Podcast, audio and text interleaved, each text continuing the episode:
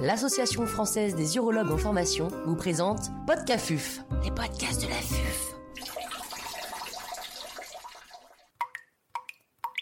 Tout savoir sur le spermogramme, indication et interprétation. Docteur François Marcelli, uro-andrologue, et docteur Bérangère Ducrot, médecin biologiste au CHU de Lille, nous font part de leur expertise. Les intervenants n'ont pas reçu de financement.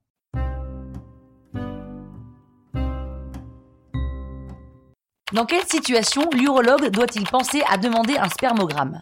Plusieurs situations euh, répondent à, cette question. La plus fréquente est un couple en souhait de conception pour lequel une grossesse n'est pas survenue dans les deux années précédentes. Le délai est reconnu, ça, il cible les couples devant avoir recours aux techniques d'assistance médicale à la procréation. En effet, la majorité des couples conçoivent naturellement dans un délai inférieur à deux ans. On peut néanmoins raccourcir ce délai si, à l'interrogatoire, à l'examen clinique ou l'histoire du couple nous fait supposer euh, une probable anomalie. Il y a d'autres situations, telles que l'exploration de la fertilité d'un homme ayant des antécédents pouvant compromettre sa fertilité, l'exemple de cancer traité par euh, chimiothérapie.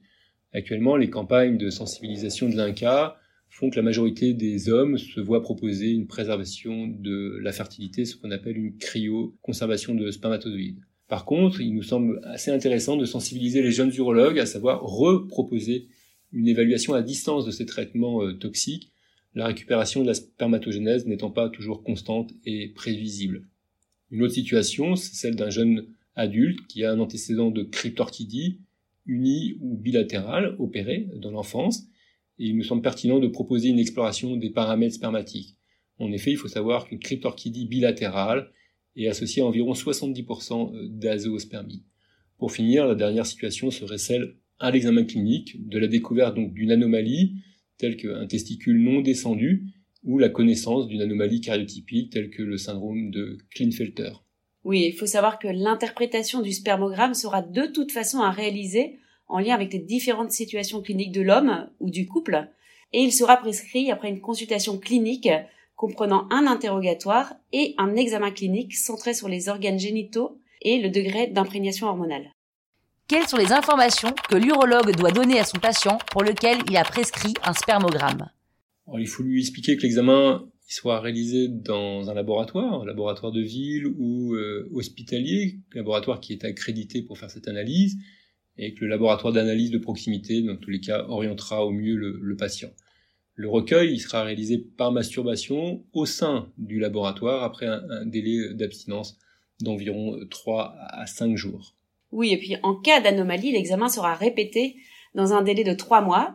Ce délai permettra un nouveau cycle de spermatogenèse.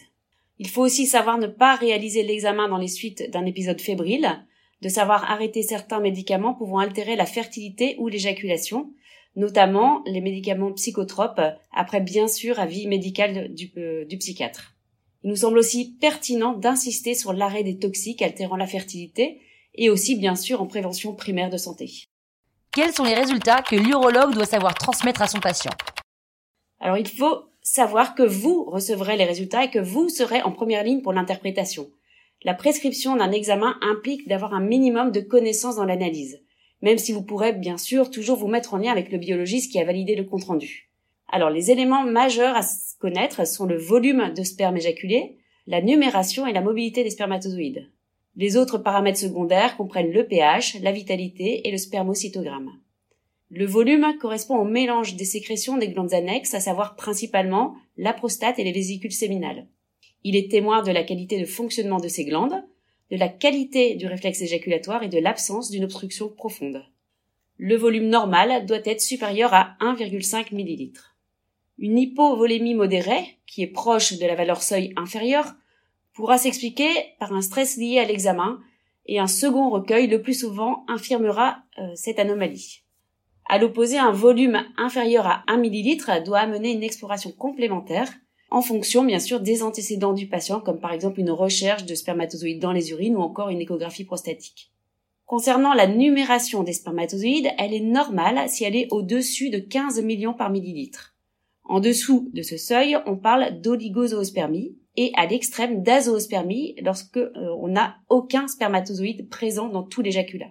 La cryptozoospermie est définie par la présence de très rares spermatozoïdes Et d'ailleurs, cette situation peut vous amener à prescrire une autoconservation, car cette situation est à risque important d'azoospermie.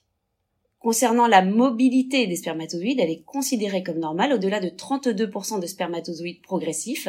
En cas de baisse, on parle d'asténospermie, et cette situation est très fréquente et de causes multiples, comme par exemple la chaleur, une abstinence longue, des toxiques, varicocèle et encore bien d'autres. La tératosospermie définit des anomalies de forme des spermatozoïdes pouvant toucher les différentes parties du spermatozoïde, et c'est surtout l'association de plusieurs anomalies qui est le point le plus pertinent à analyser. Tous ces paramètres sont soumis à variations physiologiques et pathologiques et il est ainsi important de savoir renouveler l'examen à distance.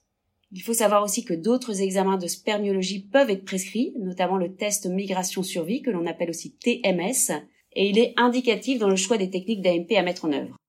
Vous avez bien compris que le spermogramme, c'est l'examen de choix de l'exploration de la fertilité de l'homme, mais celui-ci ne peut se substituer à une prise en charge globale de l'homme, le cas échéant de son couple.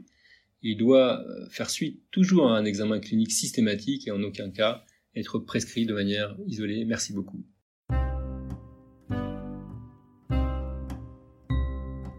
Un grand merci au docteur François Marcelli et au docteur Bérangère Ducrot pour leurs conseils précieux.